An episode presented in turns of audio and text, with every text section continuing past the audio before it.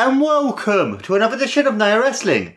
It's me here, Mark Sylvester, and I hope demanding long-time fans and showing non-fans why wrestling is so good. And as it's the last day of the month, guys, you know what that means: Wrestling of the Month.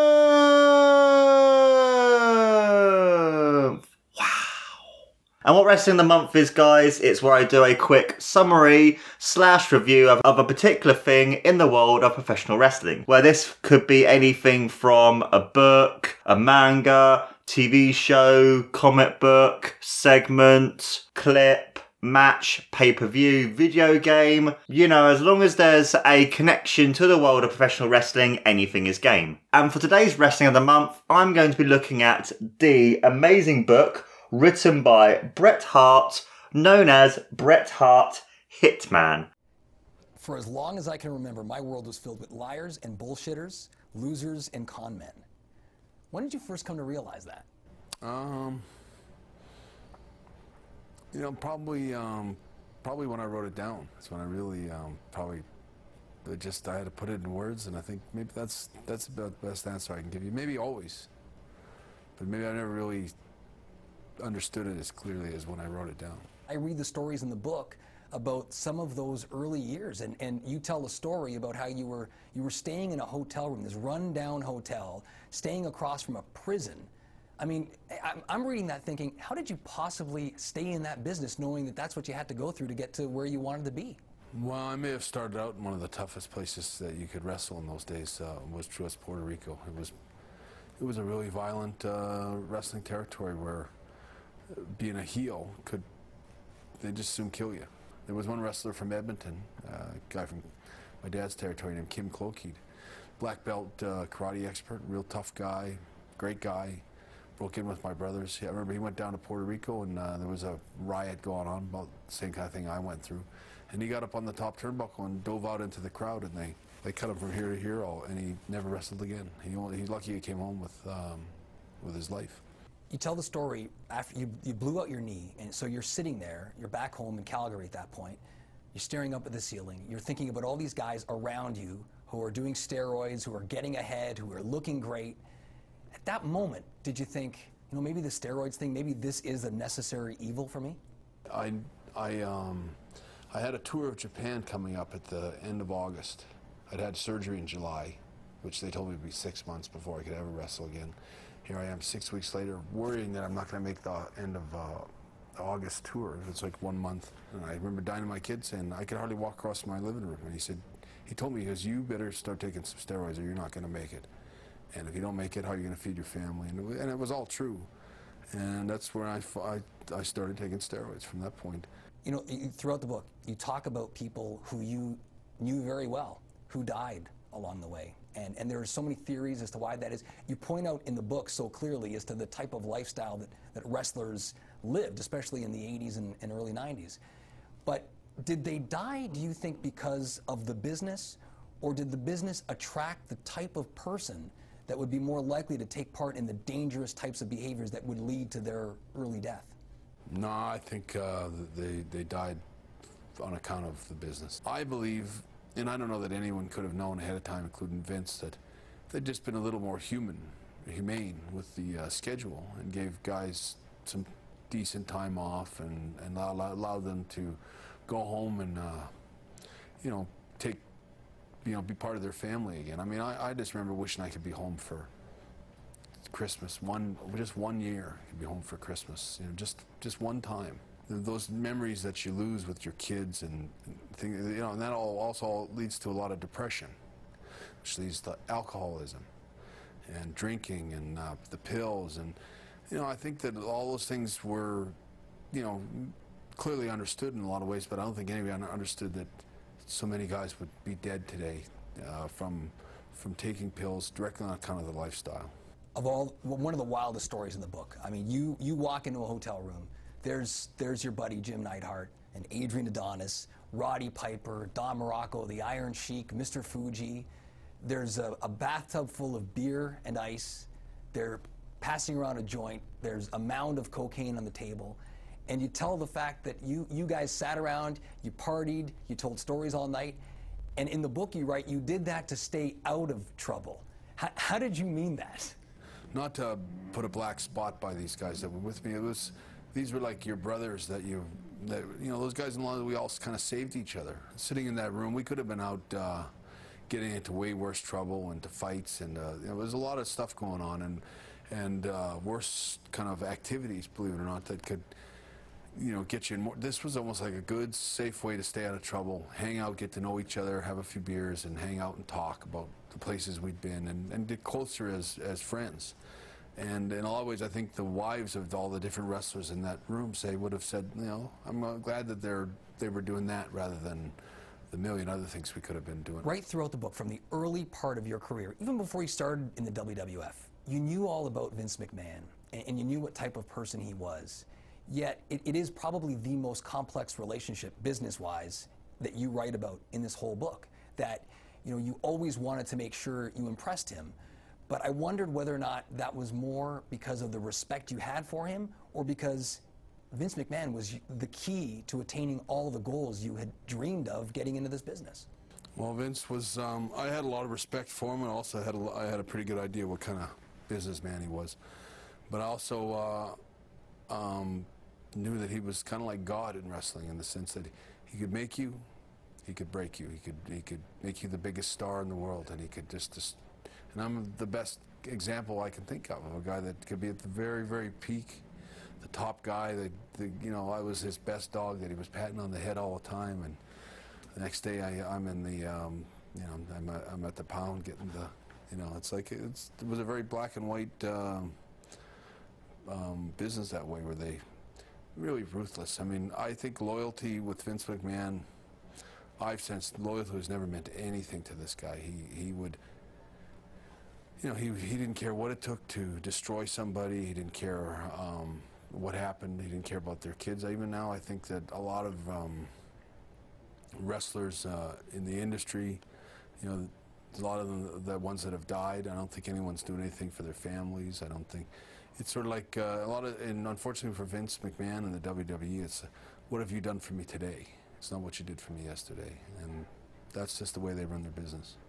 Now, this book, guys, is one of the best wrestling books I've ever read. I know it's a book that's quite old now, considering when he wrote it, he wasn't part of the WWE, when nowadays he is. But one of the things I liked about this book a lot is even though, yes, you could feel there was some resentment, yes, you could feel there was some sort of like hatred towards the WWE, Shawn Michaels, and Vince McMahon in particular. It was quite an very interesting and like encapsulating read. Like, you know, you could always feel yourself being like fixated on this book because it is such a good book. It's really well written by the fact it's over 500 pages, the fact it's actually written by him as well. It's not written by a ghostwriter. Also, as well, he is very, very descriptive in a lot of the stuff he's talking about, like, because he used to in the same sort of sense as like Mick Foley used to. He used to write down things that happened in that particular town, so that way when he's talking about different things, it's actually what actually happened rather than it just being like in other wrestlers' books. It's literally like, oh, half a page about this important thing where Bret Hart, he gives every important thing that happened throughout his career at least several pages even to a chapter talking about why it's so important and stuff. And I like the fact as well that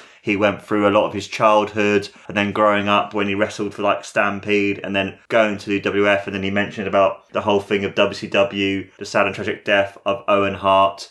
God rest his soul, one of my all time favourite wrestlers and stuff. And it's just really interesting as well just to see his sort of like perspective of what happened and the way that because it isn't pro WWE, it, I know it's very pro Bret Hart, but it's quite interesting to kind of like he tells all he tells all the backstage stuff, all the history and stuff, and it's quite interesting as well. Like even though yes, the Montreal Screwjob is something that is far overplayed and far too um like spoken about where actually it's just like ugh really? Talk about that again. But i like the fact with this book even though he talks about it he talks about it in such a way that is actually you you can see why he would be so you know vengeful and so sort of like fuck you to WWE, fuck you to Vince McMahon, and fuck you to Shawn Michaels. And and even him, who doesn't really want to talk about it anymore, doesn't really want to think about it, wrote it in such detail and such things that actually he gave it the respect that it deserves because it's one of those things that a lot of people think of Bret Hart. That when they think of him,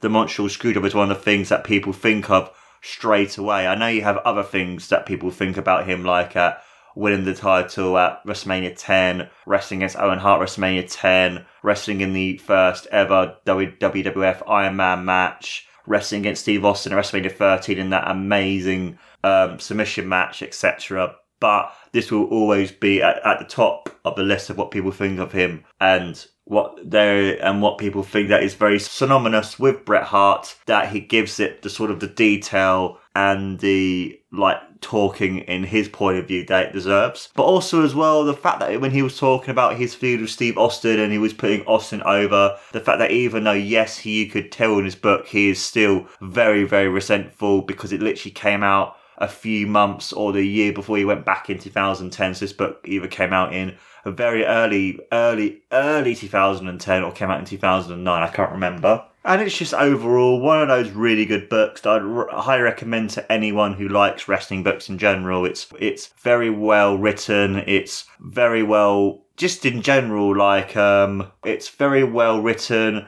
It has such a lot of description has a lot of things that happened and stuff. And even though, yes, there was a lot of resentment towards the WWF, WWE, you can kind of understand it whilst you read this book. And the pictures that he's used in this book as well are really, really good. You've got like different like shots of him throughout his life when he was one of 12 children. Uh, you've got him as well, like going through his wrestling career, going through his childhood, going through all parts of his life, really, to kind of like see how he's able to like grow and like become the megastar, the amazing wrestler that he would then become. And also as well, it's just one of those books that is really well written. It's very, very thorough. And it's also one of those books that if anyone said to me, Mark, can you recommend me a wrestling book? This is one of those books I'd recommend to people, even if you aren't a fan. Same with that with the other amazing wrestling book, and I read loads and loads and loads and got so encapsulated in that I didn't want to put it down. And that is um, Mick Foley's book, Have a Nice Day, because these two books are books I recommend to anyone, even if you aren't a wrestling fan,